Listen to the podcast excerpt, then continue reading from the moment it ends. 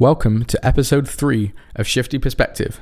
In this episode, we delve deep into our minds during lockdown, where we speak to author, existential coach, positive psychologist, and former program leader at the University of East London, Yannick Jacob.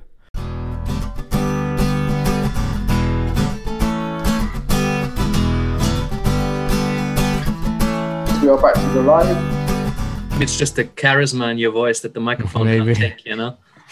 Uh, so, hey everybody, you are in tune to Shifty Perspective, episode number three. And hopefully, you can hear me loud and clear, unlike last time where the microphone wasn't working correctly. And uh, if you can't, then please do say in the comments, and I will try to do something about it during the episode. Although it should be, touchwood working now. So, uh, without further ado, I'd like to start off by introducing our guest this week. We have the very, very, very interesting intellectual, uh, a man of many talents who I've known for quite a long time now. Uh, this guy is a an author, a psychologist, a positive psychologist. He teaches, he gives seminars. Uh, he's an awesome DJ. He's kind of just an all-round talented, awesome guy. Uh, this is Yannick Jacob. Please say hello. Hello. Hey. How you doing, man? I'm doing like like strangely well in these uh, unwell times, I guess. Uh, It's uh, weirdly normal for me um, in a way that, you know, my, my days don't really s- uh, change in terms of their structure. You know, I still, um, you know, see my clients from here. I work from home mostly in this uh, in my consulting room. You know, I see clients via Zoom. Um, you know, two thirds of my clients were online anyway. Um, But then there's all this extra bit around what the fuck is going on in the world right now, and uh, you know, interesting to see people's perspectives. Some of them got quite shifty. Yeah. yeah. yeah. So uh, yeah, Um, but um, yeah, to, to answer the question, I'm I'm I'm, doing all right, man. Thanks. That's good. You, to be honest, you you always seem very very positive, which is admirable. E- Even in uh, high stress situations, uh, whether that's your wedding or you know uh, gathering a bunch of people up who are trying organizing all friends who are drunk and wasted and making sure that everybody's together. You always seem to be positive. So yeah, it's it's, it's quite uh quite admirable. Have you um uh, have you found uh, now at the moment that your clients that you work with uh, are struggling more with Mm. things and are they wanting to not do work, work with you as much is that an issue or Yeah, I thought it was an issue initially, um, you know, because nobody really knew where this is going to go. Um, and I think, uh, like some some clients, obviously, they struggle for money and they they just can't invest right now. I generally think right now is the the best time to invest in yourself. If you have any resources left, I could always uh, recommend coaching. You know, finding the right person to work with. And if that's not coaching for you, but maybe like a grief counselor, or you know, maybe it's a spiritual healer, or you know maybe it's a yoga instructor a chiropractor like this.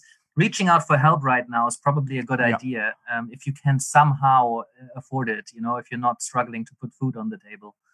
Um, i've had quite a lot of clients recently actually uh, knocking on my door. Um, given my existential work you can imagine there's a lot of people are sitting at home and uh, in quite a few countries they're getting 80% of their salary uh, but they have nothing to do you know and they have all this extra time to ask themselves big questions about life and where they are going you know how many people Yeah. distract themselves from you know living quite inauthentically perhaps or you know uh, this this kind of break. Some people go on holiday and they need to go whitewater rafting because if they're just sitting on a beach contemplating then all of this stuff comes up that they have been suppressing for years. So i think for some people they find themselves in this kind of situation where they're sitting at home and their life got disrupted and they can't go out and distract themselves you know and then maybe they run out of shit on netflix to watch and now they're asking themselves some of these questions that have been lingering there for years. So i have some of those clients. Asking Um, who they are and uh, and like Yeah. almost it's almost scary i guess like to to have that suddenly put upon you like oh shit like it's it is me now and just my head my brain. Mm, which I think generally is a very positive thing. It might not Yeah. feel great, you know, it might not feel positive, but I think uh, it's like you get forced to con- reconsider some things. You you get forced, so to speak, to question what you're doing with your life, and I think that can only be a positive uh, uh, process.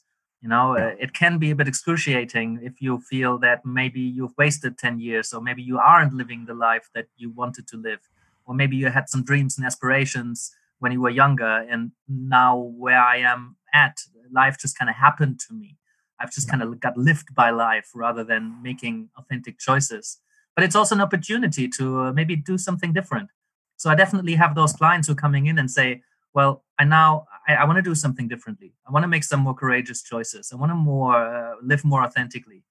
Um, but then there's also lots of people who just you know use their time uh, effectively, and coaching yeah. is a way to you know use your time very effectively um, to maybe get that side hustle off the ground, or maybe mm-hmm. read those books or learn that language that you always wanted to. Um, and then uh, you know I train a lot of coaches, uh, so there's a lot of people who are now coming from events or hospitality, and the industry has collapsed and they want to they always wanted to be a life coach so they always found themselves having those conversations that help people and they're like i can actually make a living out of that and actually keep earning um, while we're in lockdown so there's a, a good number of people uh, that have approached me to you know train as a coach one to one or in, in groups do you think after the uh, lockdown, there's going to be a lot of uh, life coaches, and there's not going to be a uh, leisure industry, and uh, it's going to have this kind of uh, crossover clash, maybe with. I think I think it's a there's a crossover. I don't necessarily think there's a clash because the people mm-hmm. who are already interested uh, in in the kind of life coaching space, they've already been helping people uh, figure stuff out or giving people good experiences. And there's yeah. such a broad range of coaches out there. Um, for example, that that one person that I'm thinking about who works in hospitality, she's always helped people figure life out, and her hospitality business was was actually about that. You know she was like giving people an experience of community and uh, you know helping people who were maybe in a tough spot to kind of find themselves again. Um, so i find that a lot of people um, don't change in terms of the kind of people that they are. They just change the way that that expresses itself well do you think that in the, in this moment the people like that will really uh, kind of have the opportunity to engage with other people? Or I, am guessing like when you're i don't know where, where i am you're still interacting with people but in the uk i mean you're, you're in london right now i guess so yeah i'm in east london. Yeah. Okay. So like uh, if if people are wanting to kind of take your advice and and help um, coach other people is it only possible via the internet right now or or is it something that people are able to bring to their families and kind of um, mm. yeah practice like that kind of thing yeah, yeah, totally. I mean, when you learn coaching skills, um, yeah. I mean, there's a lot of people who set out uh, to become a coach and they never become a coach as such. You know, I, I think, I don't know about the numbers, but uh, it feels to me that there's about what 40%, 50% even of uh, people who go through coach training. They don't yeah. become coaches. They don't work as a coach. They don't sit down one to one and get paid for their coaching services, but they become better communicators they become better at recognizing other people's emotions they become better at you know contracting in terms of uh, yeah. you know setting out how this conversation will go you know mm-hmm. they they're better they're more assertive or um, they they get to know themselves better they become more reflective um, you know so after a conversation maybe they think about what just happened they're more able to structure a conversation. Yeah. So all of these things they will help you in sales they will help you in negotiations they will help you in pretty much anything that you do because coaching is about relating to people. It's building a mm-hmm. relationship in which somebody else can grow. So every parent will use some coaching skills when they're parent. You know there's some crucial differences in how you parent and how you coach somebody but i think coaching is about learning. So if you help somebody learn you're going to use that as a manager as a leader mm-hmm. as a parent as a friend you know it's just a really good way of relating to people so I yeah, see, you don't need to become a coach in order to to use those skills.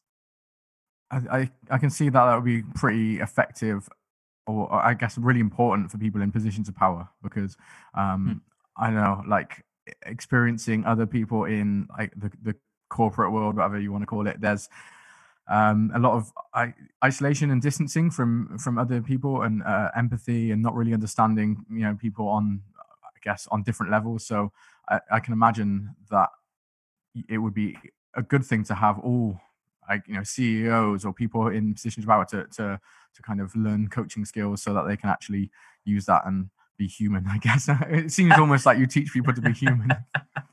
yeah, hundred percent. I mean, there's there's a lot of coaching skills courses for managers and leaders, for example, and uh, I really really like that development um, because coaching has only been around for a couple of decades, you know, and it's like I was lucky enough that I was able to study it uh, straight off my university degree.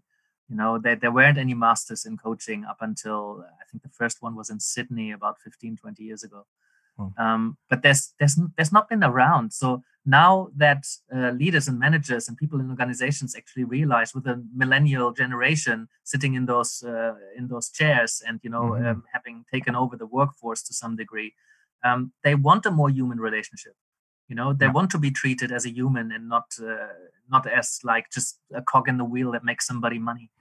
You know, I think um, our parents were much more uh, able to kind of uh, bear the mindset of, hey, work is just something that you do.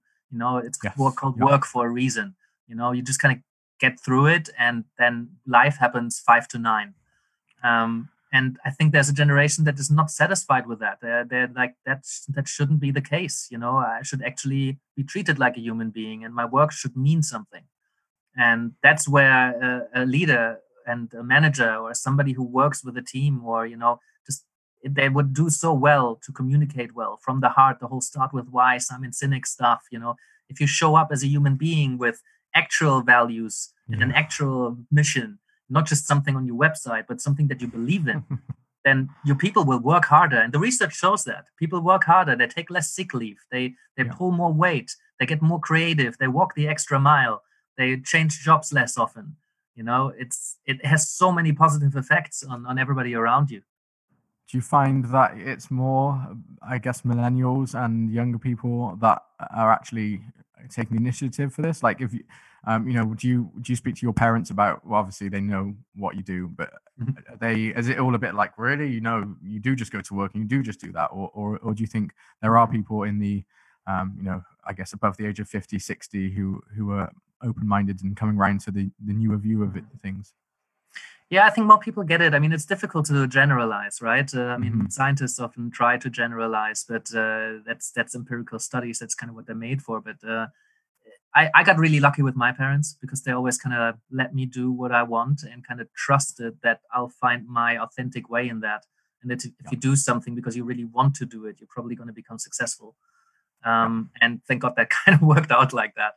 Um, but I think there's a lot of parents who don't quite get that because they're maybe not so open-minded, or they, you know, uh, like they struggle more to leave that kind of mindset that got hammered into their heads.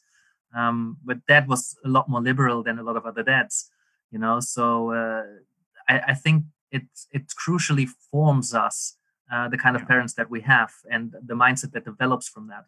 And I think this is again where coaching, or it doesn't have to be a coach, it can be somebody with a shifty perspective. You know, it just kind of opens up your mind a little bit and asks you some questions that you hadn't considered before. Yeah, I think through that you can uh, you can make better choices because you know there's there's different ways of being out there and different perspectives on that. You know, maybe to some people it's revelational. Maybe work could be something that means something. Maybe it's not something that I have to get through. Maybe it could be fun and engaging you know? Maybe that would mean i have to make some very like courageous and perhaps risky decisions. Maybe i have to fall flat on my face a couple of times. So maybe i have to start my way up from the ground up again. You know mm-hmm. maybe i i change my careers and i start from the bottom. You know maybe i lose all of that status or perhaps a part of my identity even if i do something radically different from now on. Maybe i lose some friends on the way. You know maybe i estrange my partner or you know these are these are things that happen when we uh, do things differently going forward it's um, scary because you ask yourself these mm. questions and then you're like oh shit you know like yeah what happens if i have spent the last 10 years doing something that i shouldn't have well that i don't feel i should have done or that i've wasted mm-hmm. time and then people often i mean i imagine people are then stuck where they think they're so far with something you know say they've been in a career for 15 years and then they want to change it but they think well I lose that 15 years and I've got to start from scratch. Can I do that? And yeah, yeah, and that is really scary. But what if you don't? What what if yeah. you sit there in 40 years and you're like, oh. I wish I would have done something 25 years ago when I was only 15 years in.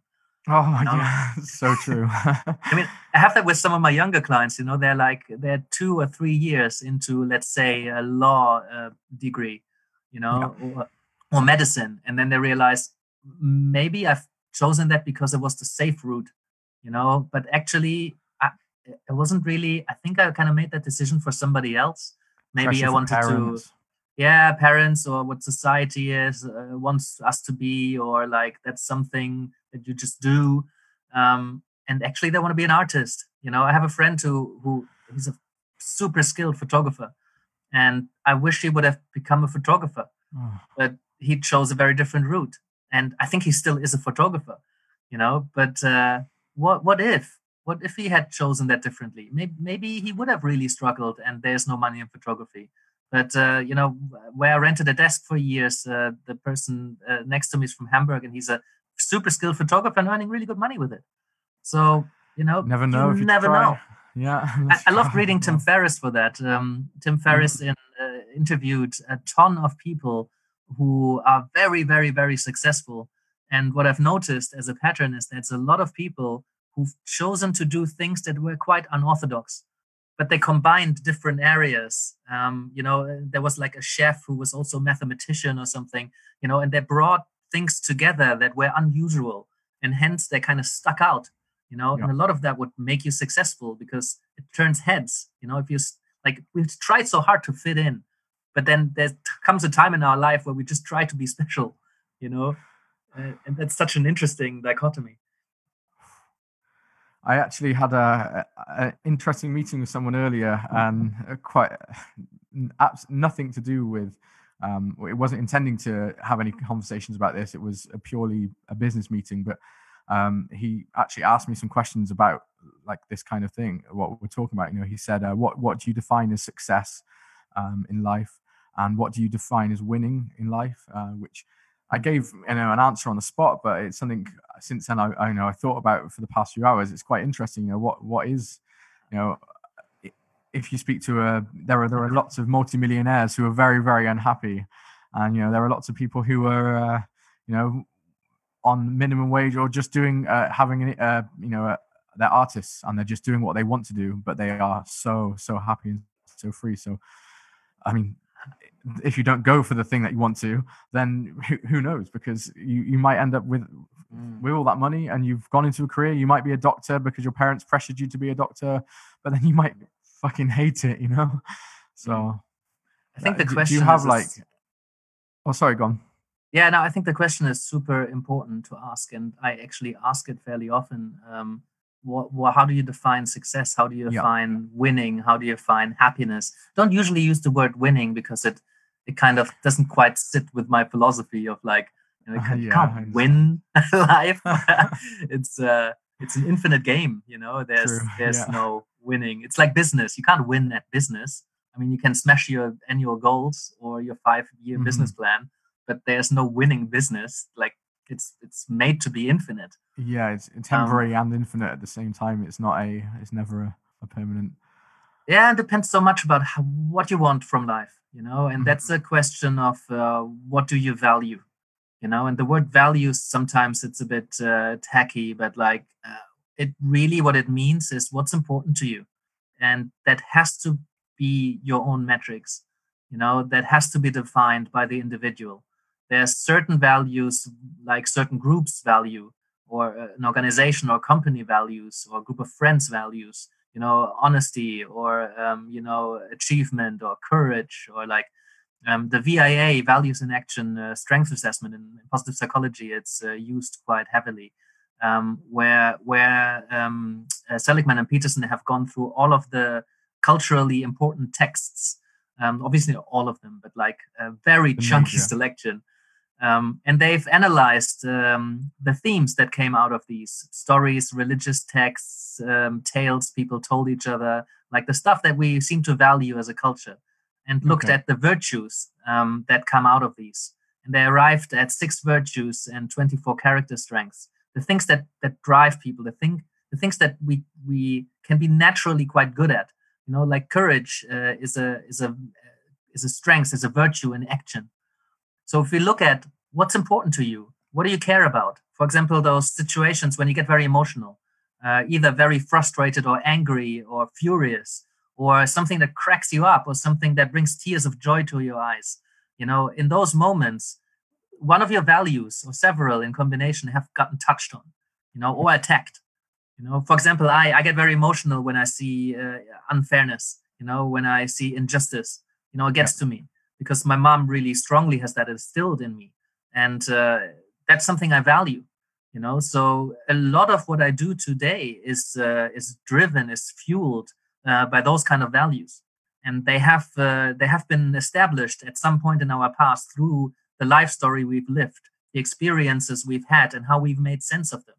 You know we something happens when we're a kid and then somebody helps us to make sense of that in a certain way yeah. You know somebody gets uh, punched in the face and you know one dad might tell you oh uh, probably uh, he shouldn't have provoked this guy. When the other one says violence is wrong you should never hit anybody it's always bad. You know and so they're gonna they're gonna grow up with different kind of values and stories within themselves. And those are the things that influence how we define winning how we define success because if yeah. we live in accordance with our values and what drives us i think you know you live authentically you have more positive emotions because you feel more aligned with what you believe in. There's less uh, conflict you yeah. know? There's less tension and friction. And the more tension and fri- the less tension and friction there is the more harmony you have.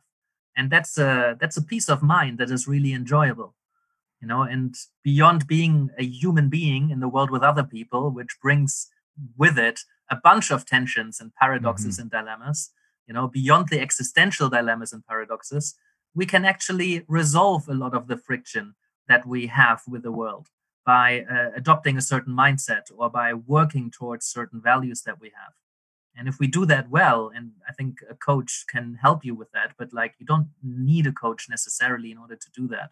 You know if you live in core if you identify your values and what's important to you and then you align your life with those kind of values then you're much much more likely to consider your life a success as such i think are those um, are those values the the six values that you uh, that these um, researchers discovered or, mm-hmm. or came to the conclusion of are these over uh, time so taking say, say like biblical parables and uh, um, all different texts like ranging from uh, you know thousands of years ago and seeing how we've we've as a culture just across the world as humans sorry not just as a culture or is it, are, the, are these cultural values or does that come into mm-hmm. different kind of yeah, so these are virtues that are being shared um, collectively as mm-hmm. species, it seems. And okay. not everybody shares the same values. You know, for example, uh, honesty is probably more valued in Germany than in perhaps other parts of the world.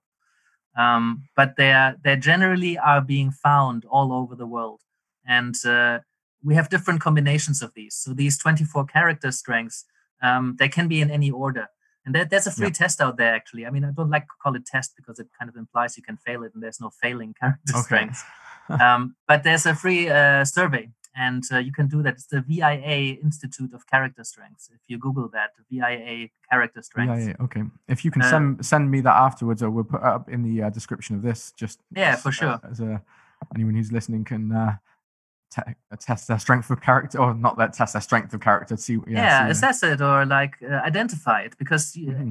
everybody has 24. You know, some are more in the top and some are more at the bottom. The ones at the bottom are not, not a weakness necessarily. Yeah. Um, it's just least developed. You know, so if we look at the top five, uh, they call you signature strengths, and uh, the theory goes, and this is very much uh, found in practice, and I work with this quite a lot. Is uh, if you use those top strengths a lot in your daily life, you're going to feel a lot more energized by them. You know, it's like if your job is aligned with those strengths, if you're, for example, if kindness is one of your strengths and uh, you work at, uh, in a restaurant as a waiter or a waitress, you know, yes. and you have the opportunity to be kind to people um, and it's the kind of setup where you actually have enough time and maybe it's like a smaller restaurant in a smaller town and you know the people there and you're giving them a good experience and you're going like you're going out of the way to be extra kind to people that's going to energize you you know? And if, it's something that you don't use it depletes you you know? Then work depletes you.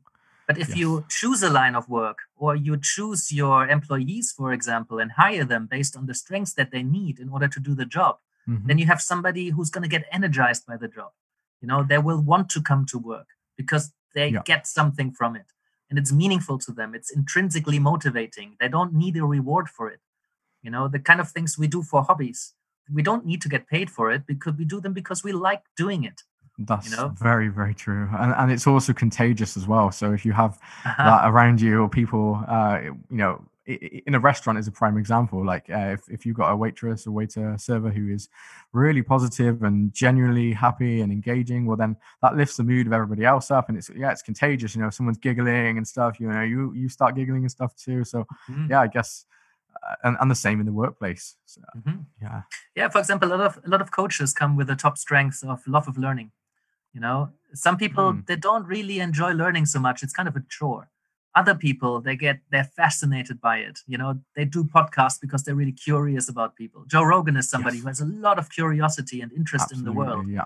you know and he can just sit down with somebody and be curious about what's going on for them you know Yeah. you, you- don't need to pay him for that you would probably do it anyway Yeah. you know um, and if you set up your your life and sometimes you can be in a job that is like not very engaging and a bit boring but if you build in if you identify your character strengths and then you change certain things for example you can make things more playful you know or you can build in a little competition you know.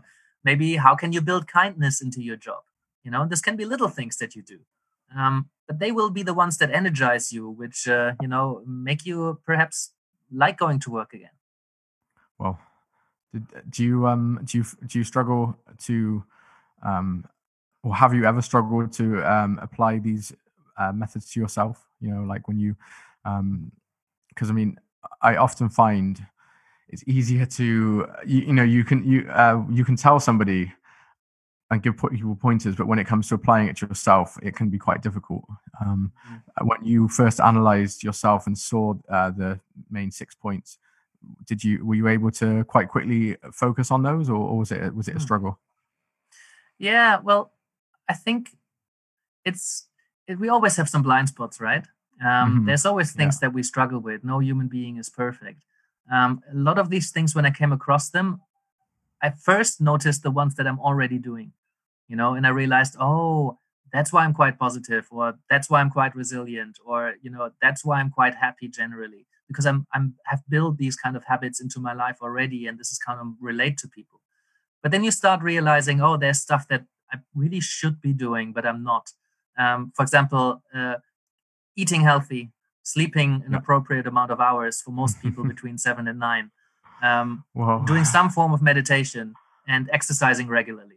You know, those are the four pillars of health and well-being that are so basic and so simple to do, yeah, and they change people's like some people's life. They change radically they just do the very hundred basics percent.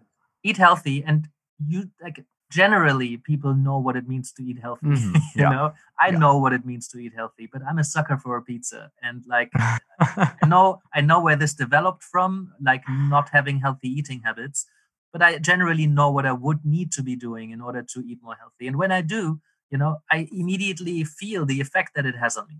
You know i immediately feel if i don't get enough sleep i feel it uh, Mhm. you know? But like then it's like 10 11 and at 11 i'm like yeah if i go to bed now tomorrow will be a much better day.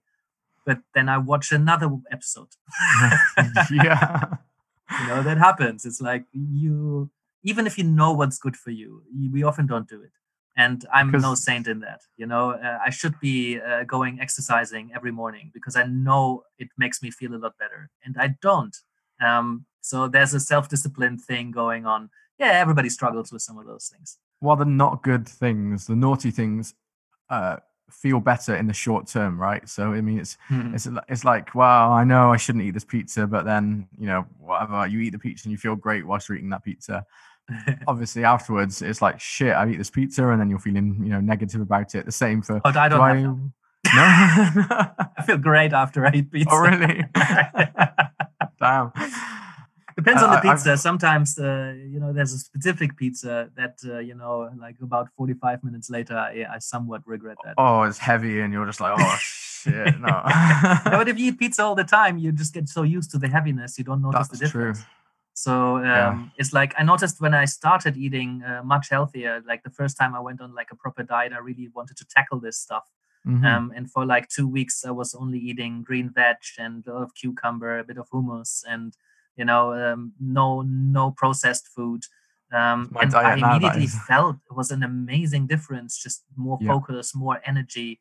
You know, a better mood, uh, more motivation to get stuff done that means something, more space to think. It was incredible. And I still kept falling back because yeah, we are we like to be comfortable and we like to give way to uh, to immediate reward, right?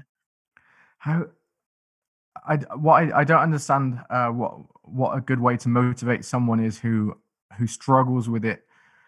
Um, like because for me, I, I've, I'm quite self disciplined, so I know that if I just there's been many times where I've just signed up for the gym and then I you know I've gone a few times and I just stop. But now I know I will work out every single day and I, I don't allow myself an excuse. But I tell myself this and it works for me. But when you know, when I've got friends who say to me, Oh, I'm struggling, how do you do it? And I just say, You just do it. And I'm almost a bit militaristic about it. And they're like, uh, that doesn't it kind of puts them off if anything. So like how would you um, how would you try to help somebody who is struggling with the motivation to eat healthy or struggling with the motivation to work out regularly when they know they when they want to, but th- yeah, that is hard. How would you do that? Yeah, um, you're talking about what I call the JFDI principle. Just fucking do it. yes, exactly. um, it's easy for some and it's harder for others. This is where it starts getting a bit complex, right? Um, and uh, what the coaching approach to it would be to start uh, like that. Uh, coaching is not one thing; it's a huge range of, of approaches. But like one, one approach to tackle this would be to uh, work with some accountability, setting some goals, um, Yeah. really envisioning the result you would be getting from this. Where do you want to go? Who do you want to be? You know, um, phrasing your goals positively, for example, not like "Uh, I want to stop smoking, but I want to be healthier. Yeah. You know, um, and then you try to be as smart about it as possible. And by smart, I mean uh, specific, measurable, achievable, relevant Mhm. to your goals and values and beliefs, um, and time bound. You know, give yourself some deadlines, even if Yeah. it's like a daily thing um, start so small. important. Develop a habit. Start small. Don't go to the gym like don't meditate uh, an hour a day. Start with a one mindful breath. You know everybody has a few moments where they just you know breathe really intense uh, intently you know and really notice how the air is going into your lungs and what's going on in this present moment right now. You know if you have 3 minutes meditate for 3 minutes but do it consistently. Even three to the- minutes is you Yeah. notice the change.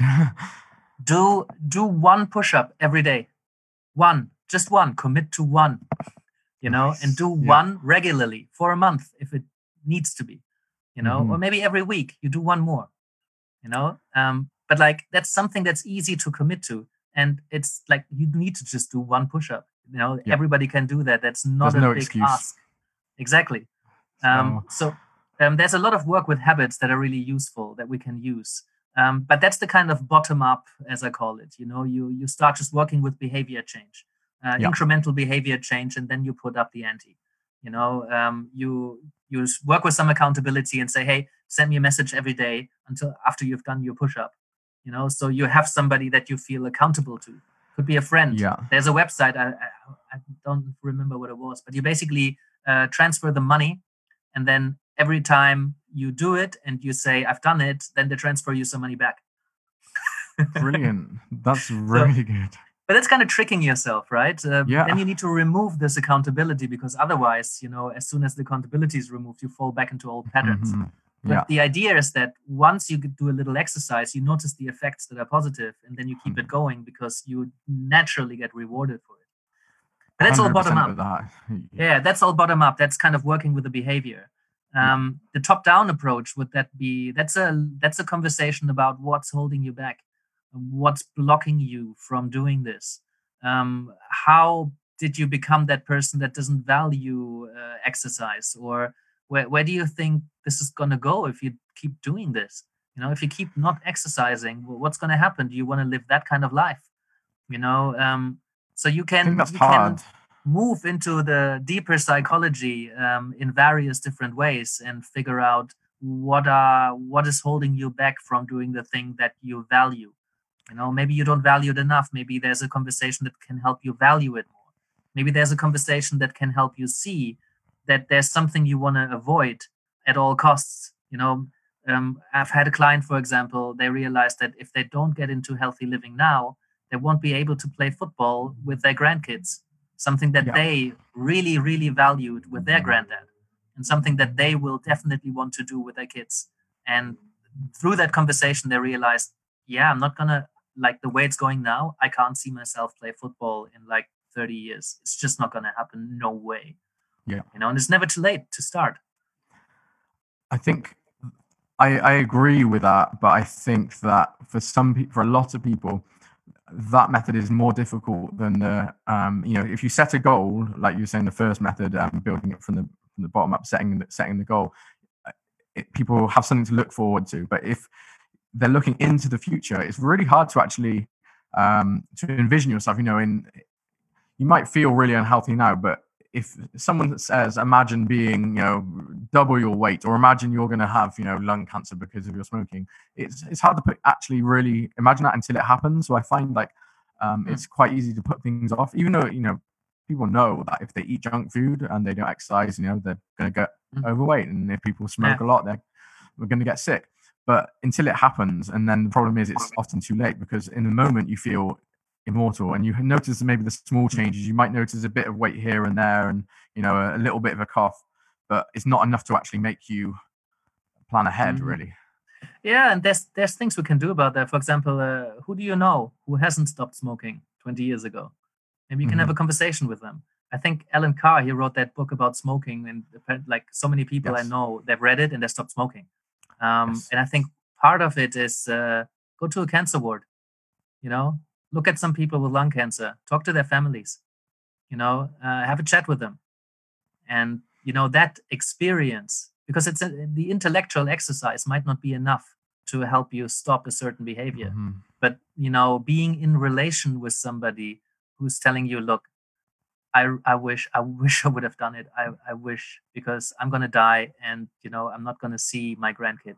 I'm not going to get to meet them you know? And that's Yeah. because i didn't stop smoking. If you if you talk to somebody and you have that im- that experience of relating to them and seeing their pain Mhm. feeling it you know empathizing with it you know that can really shift somebody very powerfully Well, that's yeah. I, I I'm lucky. I feel that I've I, I kind of have made myself come to some realizations in my life about you know the way that I live and my lifestyle.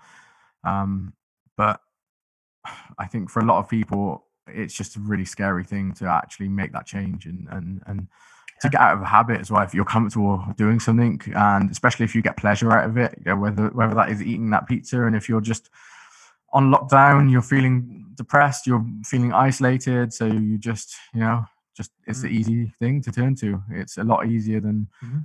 uh, picking up a set of weights or uh, picking picking up a salad. For sure. I mean, first of all, habits are a bitch. You know, bad Yeah. habits can be really difficult to kick, um, especially if they're really ingrained into your way of being and they have been established, uh, you know, very early in life. And, you know, they're Mhm. part of you. Sometimes they're part of your identity.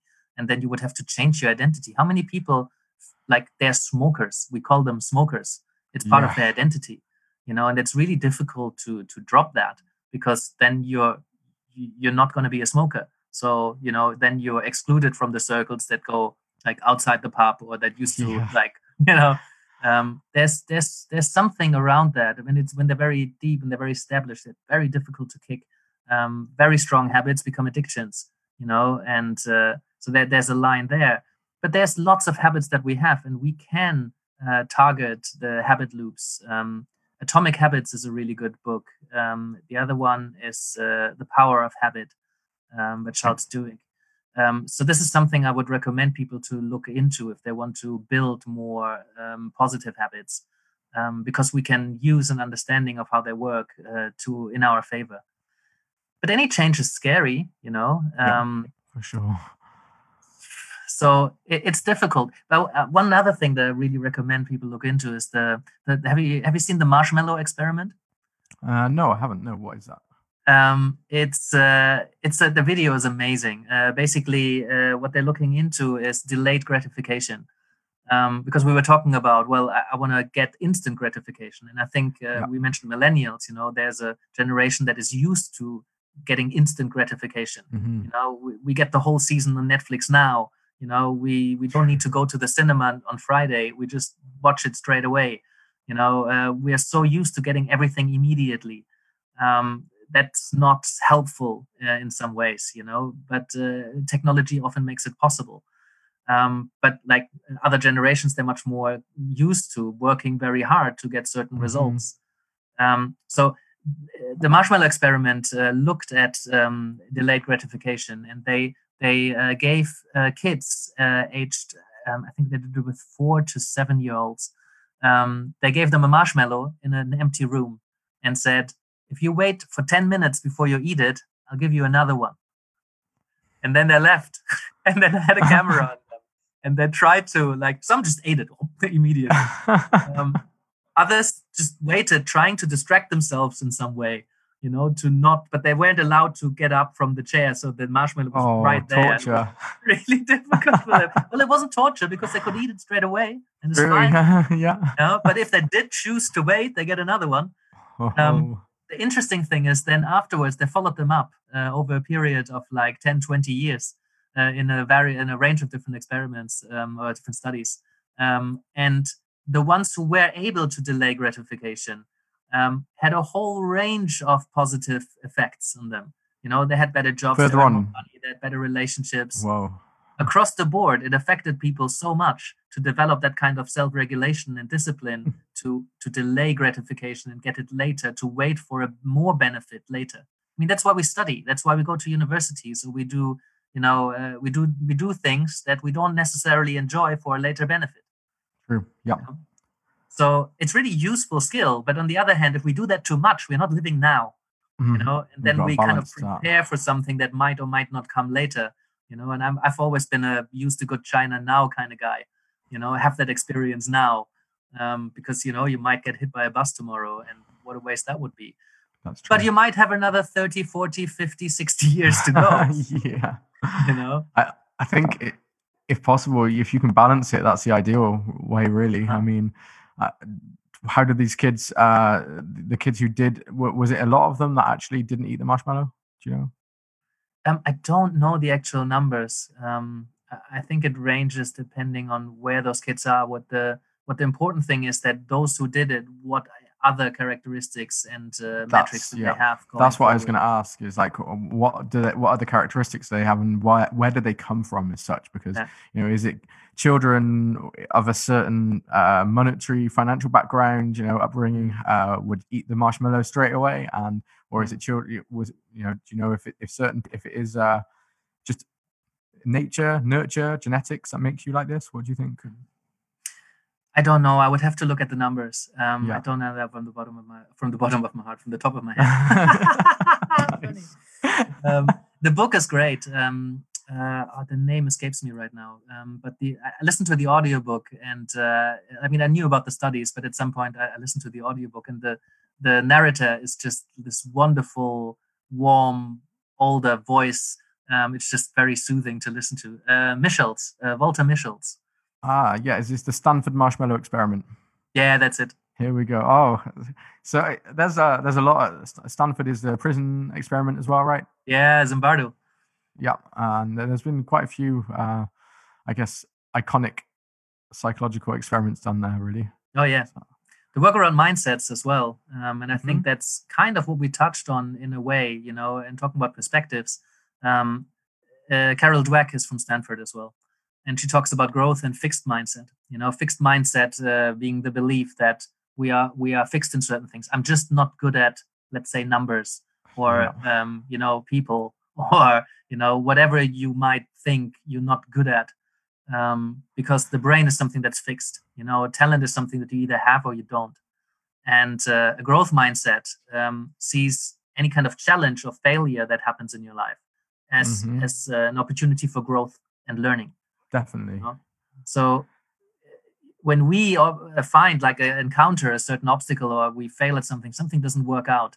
You know, if we adopt a growth mindset on that, we appreciate it. It still sucks, you know, that it didn't work out, but Yeah. we we just appreciate it as as something that happens and we can get better you at learn things. from your losses and you learn Yeah. from your mistakes, right? Rather than Like, get. I'm yeah. not good at this yet. If I were to put Mm, time yeah. into learning about it and studying it and practicing and training, I could become good at that. And if we if we look at that, that's often in the way when we develop good habits. Oh, I'm just not an athletic person. Now that's bullshit. Anybody Yeah. can become an athletic person, you know. Yes. And if you're if if you're disabled in terms of your body, there's some form of athletics that you can usually do. You can do some Yeah. form of movement. Obviously, like there's people who are ill and they can't do sports because they have a condition, you know. They but you can they can still move their body. They can still take care of their health, you know. Mhm. And then it's uh you need to work with how do you frame it, you know. Maybe it's not an athletic person, but maybe you can be a person who takes care of their health as best as possible Yeah. you know and anybody can learn almost anything obviously there's limits of what we can achieve not everybody will become an astronaut if they just put their mind to it that's bullshit you know but Yeah. You can you can uh, become the kind of person that you want. You can learn new skills you know. Maybe you don't have an innate talent for musicality but you can certainly learn to play an instrument to a reasonable degree and make music. That's that's literally that's probably the one that I experienced the most with uh with so many people.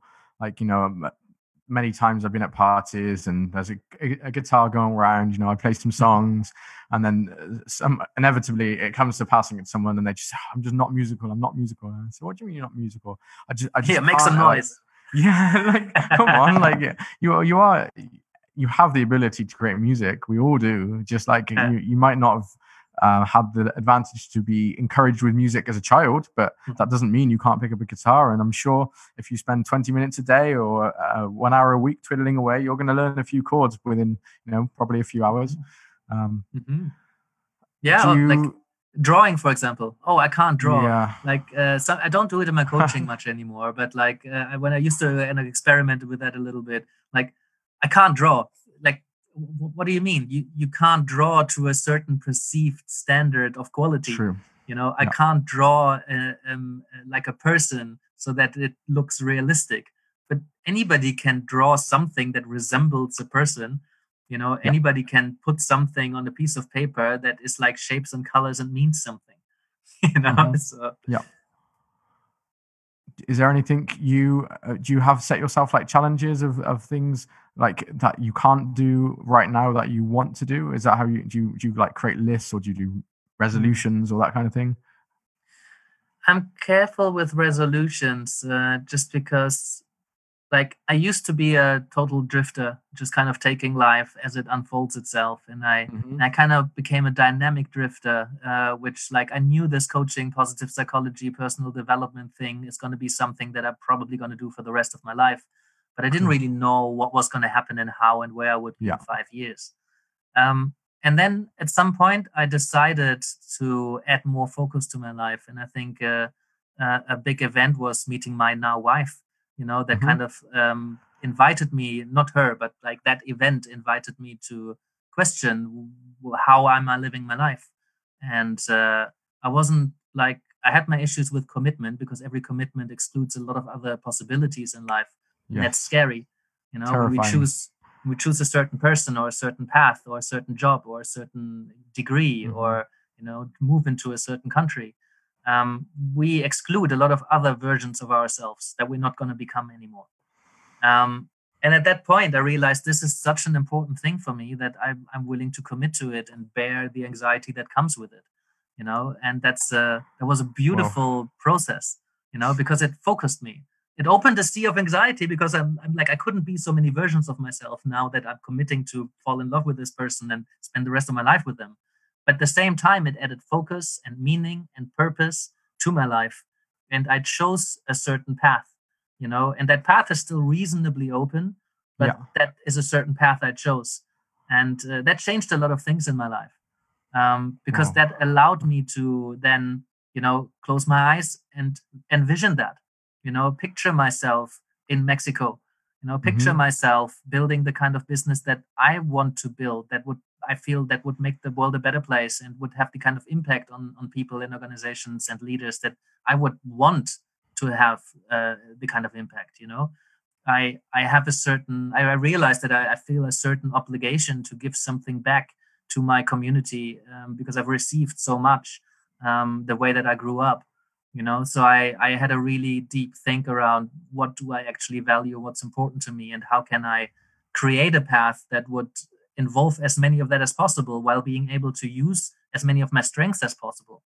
So, with all of that knowledge I've gathered through positive psychology and through the existential coaching masters, and like through all of my work with my coaches and um, all the conversations that I've had, um, I, I, created and forged a certain direction and path along the way, something that I would think is meaningful.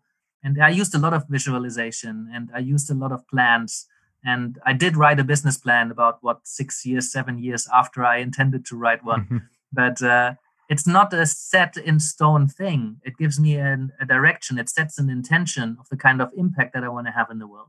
Yeah. And that's a really useful thing. And then I started working, looking at the people that have similar, similar mission and similar values, and started grouping them around me. You know, so now I'm working with a with a team of three in my business, and uh, I I'm in touch. And I networking was something I always hated. You know, because I I thought that really? that's you, you're trying to go around um, and tell people that you're awesome and getting other people to help you. But really, networking is about finding the people that you like and you would love to see succeed, the people that you yeah. value, the people that you consider great people, and then and figure out a way to help them. I find like you, you must. I, that's quite surprising to hear that it wasn't something that you did or liked because you seem yeah natural. You know, you're you're mm. drawn to people. You're very engaging. You listen to people like I, I, would have thought you would be you know if you hmm. weren't doing this i could imagine you would uh, be very successful in, uh, um, in in silicon valley or in some other high, high power business because yeah you, you seem naturally good at uh, yeah i think i'm i'm connecting in the moment very very very well you know i really love connecting with people yeah but the there's a strategic element that it seemed to me you know it's like checking in with people every three months some people don't hear from me for like a year or 2 mm-hmm. but i I hold them dearly in my heart and I really yeah. like them. I just didn't check in with them, you know. I think about them often sometimes, but I don't really reach out. And I think that's yeah. something uh, that changes slowly, you know, that is like you don't need a reason to call somebody up and say, "Hey, how you doing?" You know, and I think right now during lockdown, there's everybody has a reason to check up with people that I haven't talked to in a while. Um, but somehow I felt I needed a reason, and somehow networking felt to me like a strategy to like get some value for yourself when really i kind of shifted that and i thought you know who who are the people that i respect that i would love to have around me who you know what can i do for you mate how can i help you with this. You know, what's going on for you you're, you're interesting i love what you do you know what do you got going on i'm actually curious you know mm-hmm. so i'm i'm still not on top of my game like if anybody listening to this and we haven't spoken in a while do reach out i'd love to hear from you but like um, it's still oh. difficult for me to uh, to be more more strategic around that and just kind of see what people are up to. It's not a personal thing, is it? That's the thing. It's it's it, you, like you said, you hold people still dear to you uh, to your heart, but when when there's so much going on, you might think of somebody in the moment, but that moment is not possible for you to reach out to them then. And by the time that moment has passed, for then it's another moment. So yeah. yeah so here's a good intervention. Anybody who's listening to this right now, think of one person you haven't spoken to in a while, but you really like them. You know, just go give them a call, write them an email, send them a text, and say, "Hey, what's Great up?" Great idea. I'd actually, I'd like to do. Uh, maybe we can do a few things like this now. Um, so, uh, if uh, maybe some suggestions for people who are stuck in lockdown and either completely on their own um, and feeling low about themselves. Maybe they're living in a in a city in an apartment, um, just them and their cat, or maybe they don't even have a cat um, and uh, uh, they're, they're, feeling okay. low. what what would you uh, uh, what would be your your few tips, easy quick tips, just to start to have a positive mindset and. Mm-hmm. Um, yeah, a couple of things. Um, beyond, reach out, connect with somebody. You know, um, yeah. if you look at uh, theories on well-being and psychological well-being and uh, and happiness, um, there's a couple of a bunch of good things you can do. Uh, so we mentioned the basics: eat well, you know, mm-hmm. eat, eat, healthy, exercise, yeah. meditate. Any form of meditation. Meditation is basically uh, training to be in charge of where your attention goes. you know and there's so many different ways. Uh, it's not about uh, sitting cross-legged with a straight back and grinning like an idiot. It's really just about grounding yourself in the present moment you know? And if you do that if you learn that skill and it, it can take a couple of weeks or a couple of months or even a couple of years depending on how busy your mind is and how Yeah. you're wired and how quickly you learn. But if you commit to yourself uh, to a journey of learning to control where your attention goes there's an incredible freedom in that. And uh, you can do it anywhere anytime you want you know? Just practice that muscle of of choosing where your attention goes. And uh, one of the biggest breakthroughs i had in my learning journey was rather than to see it as a failure every time you catch your mind being somewhere completely different you see it as a success every time you bring it back to the present moment. So just sit down and notice what you can smell what you can hear shapes and colors don't judge don't interpret them you know? It's like sitting at a train station watching the trains go past you know uh, trains of thoughts. And i guarantee you at some point you'll find yourself in sydney and you're like how did i get here? And, oh yeah i was thinking about that and then i was thinking about that and then i think about that and then I, oh okay. But the good thing is you can Yeah. always teleport back to the present moment you know? Yeah. and the more often you manage to teleport back the more you flex your muscle. And if you do that for a couple of weeks or months i guarantee you the time you find yourself in sydney or you know then perhaps a little bit less further away and Yeah. at some point you you the, for the first time you realize there's a train that's going past and you want to get on the train but then you choose not to and at some point you mm. just see the trains go past and you just kind of You're in the observe present with yourself in the now. yeah these thought events you know you Wow. are not your thoughts they're just kind of events that happen and it's really useful to follow them because they lead you to some amazing places. Hmm you know i'd love to go to sydney. I actually never been. But uh, it should be a choice. I, I shouldn't find myself in sydney all Drifting of a sudden, there, yeah, without. even though i wanted to like really listen to what somebody is saying or like just spend time in the present relaxing my mind. Um, so eat healthy exercise um, meditate um, and sleep you know? Uh, these are things that you can start building into your life. Mhm. connect with a friend. Um, you could uh, you could uh, induce some positive emotions you know and look at uh, make an album on your phone with like some of your favorite or most meaningful memories you know? Um, everybody has some good memories. Capture them somewhere you know? Um, listen to some music and do a little dance you know? Move your body. Moving your body is really good. Even if it feels Oh, silly home alone with only your cat go get silly you know? Dance like an idiot is something there's a, the school of life uh, has a really good video out there on that I Um, found myself doing that last uh, last weekend, and um, I actually stayed at my friend's house. But in the morning, I got up. It was beautiful outside, and he's on the river. Uh, he lives on the riverfront. I went to the bottom of his garden. I put some music on, got some reggae and some two tone ska. And next thing I know, I realized I'm out there. I've been a few hours. I'm just skanking away, dancing, and and I had this. There was a moment where I was like, "Oh shit!" Like people can see me because there's like you know, a footpath and there's a, a window in this house and there's a guy who's always sat there and you can look in and I'm like, "Oh no!" And then I, s- you know what? Fuck it. Who cares? So I just was, uh, and how warm and incredible I felt after that. It was amazing. I just let it go. I probably looked like a proper, proper loony.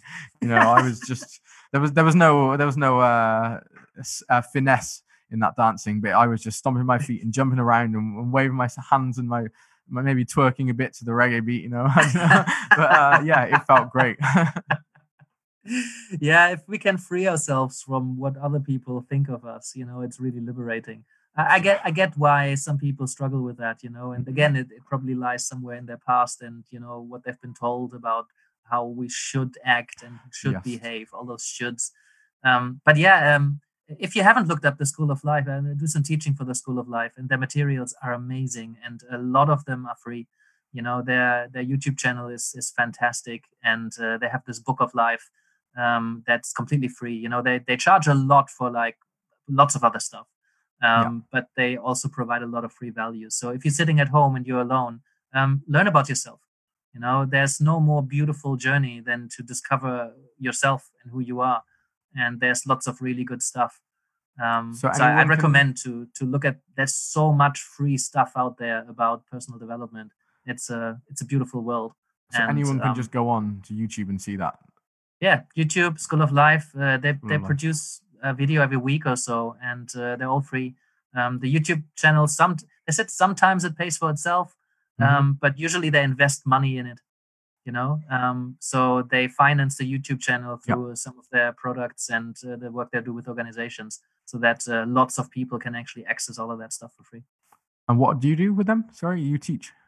Yeah, I teach. Uh, well, I used to teach the classes here in uh, in London. There's a group of facilitators. They're teaching faculty, um, Okay. and they run these uh, live classes. They're I think um, like every two days. Every like there's a lot of them during the month, um, and they have like twelve different modules uh, of stuff about the self, um, about Mhm. relationships, about you know finding love, finding good career, finding the meaning of life, um, how to get to how to develop self knowledge or build confidence really practical things. Uh, and Alain de Botton, who runs the, the thing, is uh, I really like him. Uh, he's Yeah. a he's a philosopher, very practical philosopher, and uh, I I really like that moment. There was a moment when I found out he's still alive because I figured he's a philosopher, so he must be dead. Yeah. but he's alive and kicking, and he's uh, Oh. he's, he's, he's written all the materials. So that is uh, that is something I can recommend. They're awesome. Nice. I actually I can't believe um, we kind of we jumped straight into it. I was I, I was planning to get you to uh, actually introduce yourself a bit about what you know your background. I mean we've skipped all of that and just gone straight into Oh, well. the um because like I, I said at the beginning to anyone who is jumping in now, um I just kind of said a, a little bit about what you do and um Mhm. but you you know I originally met you and knew you as a um DJ, musician, you know, you're Mhm. obviously you still are, but like you have these uh, so many I don't know different different perspectives, different ang- uh, almost I don't want to say personality characters because it's all you still, but you know, you're it's amazing to see, you know, that you have these you, you- you're this uh, lecturer, you're this DJ kind of party guy, you can go wild, you know. You're also this absolutely very articulated, you know, speaker. You've written books. Um, what, how how did you how did you get to um where you are? I mean, Huh. yeah. When, when did you start really going down this path? You know, were you a teenager and just started, you know, partying at first and find the right path? well, um, that's a big question, right? Um, yeah. Sorry. I guess the the thing that it has in common is um, uh, uh, an urge to express myself and to find something that means something, to connect with people that I feel connected to. Um, so I I really found myself within hip hop culture. That was like when around fifteen, you know, when you kind of personality really kind of comes out. Um, I I really responded and uh, related to that making something out of nothing to that uh, expression of yourself to there not being any rules you can just like be yourself you know and put that out there Yeah. um you know djing uh, freestyling rapping um you know uh de- like um dancing um writing there's there's so much uh that was just a pure form of self-expression of of putting what you think and what you are and what you represent and putting it out there you know? And i love the creativity and i love the style of it. Um, and at some point for example at some point i listened to less and less music um, and i was a bit like i was djing less and i was was a bit worried at some point. And then i realized oh it's because now a lot of that self-expression is coming from the coaching is coming Mm. from relating to people in a different kind of way because for me hip hop was always a way to relate to yourself and to relate to people you know that for me personally there's many different i wrote my dissertation about like hip hop and what it does for your well-being and what's it connected to and why people get into it What was me, the title was- of that? Sorry, the so title. it's called uh, get happy or die trying um, uh, and then a very boring academic title Get it's happy or die trying. know, I always have these two parts, something catchy and then what it actually is. Uh, and I was looking at uh, uh, the correlations between well-being and uh, motivation within hip hop culture. Um, it's on my website, existential.coach. You can you can find it in the resource section. Uh, I think Cool. you would actually really enjoy that because I nice. go a Yeah. into the history of hip hop and how it developed, um, and then how it's related to well-being theories. Um, and uh, yeah, for me, coaching was the same thing. Like I, I got to express myself, I got to connect to people, um, I got to follow something that is interesting, where I can use my strength and my creativity. You know, where I can feel I have an impact on people. Because when I was writing, I was writing to make people think.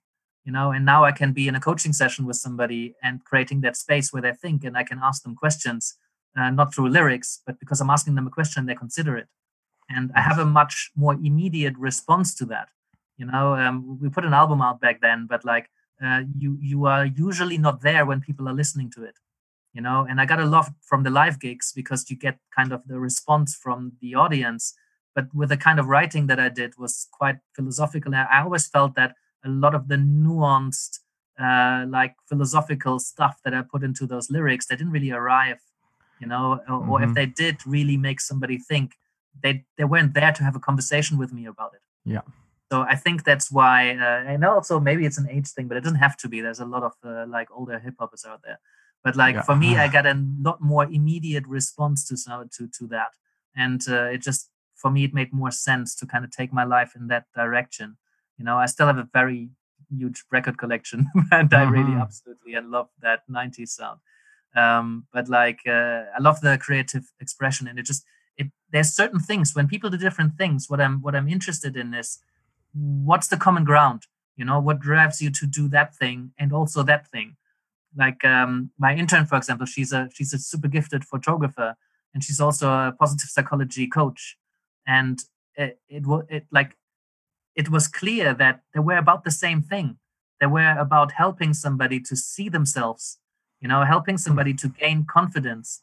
Uh, it was a process for somebody to look in the mirror and be proud of what they see you know both the coaching and the photography you know so that was that was beautiful. Um and uh, yeah that's that's i guess um i mean there's so much there's such a long journey to that what got me here but i guess yeah. that's that's part of the essence of it.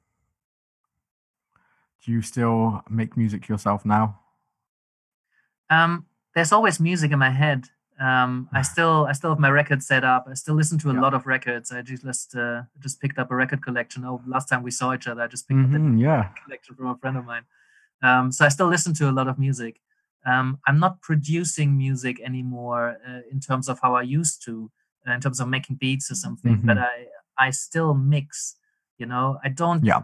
mix so much at home anymore. But for me, I realized it, it's all it's all mixing because it's about integration it's about bringing different things together and making them into a meaningful whole yeah. you know and you used to do that with lyrics and beats and now then i used to do that with positive psychology science and existential philosophy and coaching brought them together integrate them in a meaningful yeah. way you know um, now i do that with helping people in their life to do that you know to mm-hmm. take different areas of their life and integrate them in a meaningful way do a really beautiful mix and there's no bigger joy for me than when a mix really works and you don't have to do anything and it just works and everybody's everything is synchronized and the two records run well and they go so well with each other and you just step back for a moment you're like oh nice until you have to go and work on it again um, yeah make the next one yeah so you're kind of mixing i'm always mixing uh, my own life other people's lives you know it's like uh, every really? mind is a canvas in that way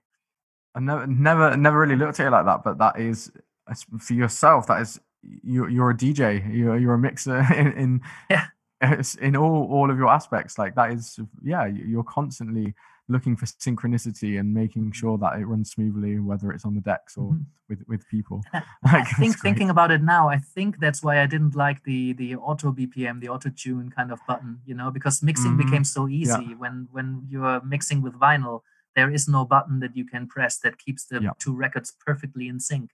You know it's very rare that you can like adjust the two records to mix perfectly in tune. For those who don't know how to dj vinyl like you, you have to adjust the tempo of the two records that you have playing so well that they run at exactly or almost exactly the same speed. And usually what you find you need to do is you always have to control a little bit. You have to uh, adjust a little bit the tempo you know because they're so never that's... completely the same. It's like when you run ride a bicycle you never ride a bicycle in a straight line. It's impossible. You always have to slightly correct yeah. you know? So it's always like going a little bit in and a little bit out and mm-hmm. you're just trying to keep on path. And that's the same thing. And that's the same thing with uh with living an authentic life. You know, Heidegger wrote about it uh, that you, you can only weave in and out of authenticity. You cannot become authentic and then stay that way. You know, there's always going to be things that happen um, that kind of get you a little bit of course. And sometimes, if you don't pay attention, you might get a lot of course.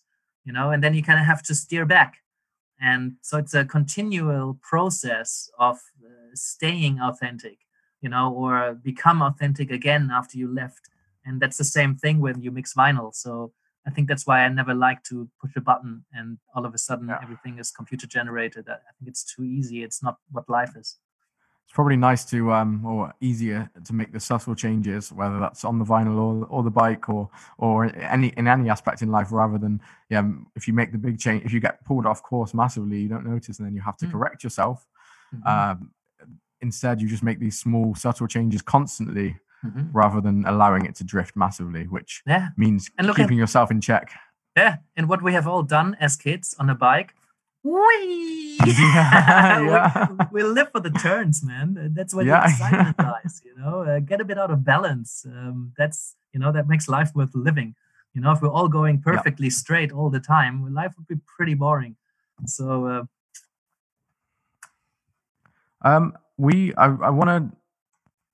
We are just looking now. We're near. We've gone. We've gone over. Our, well, we don't have a scheduled time, but you know we've done I over do, the hour of the Zoom minutes okay. Well, um, what what I wanted to uh, ask and get you to say is a bit about your your books quickly, and uh, get a chance for you know because you've said some pretty in, insightful, interesting things. I'm sure people want to look up, um, read up more about you. Uh, what what would you what would you recommend, and, and what have you written so far? That I know Mm-hmm. you've got two books out, right? Um, sort of. Um, so I got one that is published by by a big publishing house. Uh, that's the that's my introduction to existential coaching. So anybody who's interested in in some of the stuff I was talking about about you know the human condition and you know, dilemma and paradox and but how we can view it in a, in a positive light, how we can use it in coaching. So it's written for coaches, but I think anybody who's interested in a tangible, easy to understand uh, introduction to existential Yeah. philosophy, an introduction to existential coaching will be uh, will be interesting to them. Um, I've um, I've got a little book on positive psychology for coaches as well. Um, so again, it's an introduction, mm, technically made for written for coaches, but anybody who's interested in the science of positive psychology, they can look it up. Um, Cool. I've got a YouTube channel, um, Yannick Jacob, um, where you find lots of like the talks and lectures I've done. I'm not a super content producer kind of guy, but um, whenever I did a conference or a talk, or um, you know, I run a few podcasts as well and uh, publish very um, unregularly. Um, but there's Cool. some really interesting conversations, uh, and if you want to hear more, kind of like this one, but uh, sometimes well more focused on other people, I reckon Okay. um, the YouTube channel is a good a good um, a good address. And obviously, I've got my website, uh, existential.coach, um, that kind of like summarizes the different uh, services I offer. And it's got a huge resource section with like that uh, dissertation on hip hop. Um, there's uh, there's there's a lot of other articles, or like anything I've kind of published. Um, lots of it is obviously in the coaching area, um, but there's something about conflict resolution, about happiness, about uh, interventions that you can do. Um, so that there's a lot there. If you if you wanted to explore Great. more about what I do and how I think, um, existential.coach is uh, is a good address. Awesome. Cool. I've uh yeah, always a pleasure, man. To always, always good. To, it's, it's always too long uh to between seeing you, but um yeah, absolute pleasure to to have you on, and ho- hopefully, um I don't know, in a few months maybe you can uh, you'll be able to come out to the Netherlands and we can we can get you on and. Um, maybe maybe your fine, lovely wife Nelly would uh, like to jump on as well. Uh, you know, because obviously she's also a very, very very intellectual psychologist as well and we can do another Mm. podcast with with all of us but this time we can you know have a couple of glasses of wine whilst we're doing it and uh, yeah Argue about Lacanian psychoanalysis together. uh, maybe yeah. Man, Ash, it's always a pleasure. Absolutely, I can only uh, return that sentiment, and uh, I do hope that uh, you know all of this uh, crazy situation gets uh, lifted a little bit, and we're able to to go travel and visit. Cool. Thanks so much. Um, I will just, um, if you want to just leave the conversation, and then this will be uploaded shortly. I will say bye to everybody else, and um, yeah, thank you so much. Yannick. Awesome. I'll do that. Speak soon, Josh. See. Bye bye. Thanks so much, everybody. Um, that was pretty insightful. I absolutely love speaking to Yannick. He came out last time to visit me in the Netherlands, and I went to his wedding, him and Nelly's wedding in Mexico. Always, always mind opening conversations. And yeah, this was no different. So thank you so much for everybody tuning in. Um, as you said, uh, stay positive during this, and keep communicating, reach out to somebody. If you can think of somebody right now that you haven't spoke to in a while, just send them a message and say hello. And please like and share Shifty Perspective. Please, uh, we are now on all of the podcast platforms. We're on Apple Podcasts.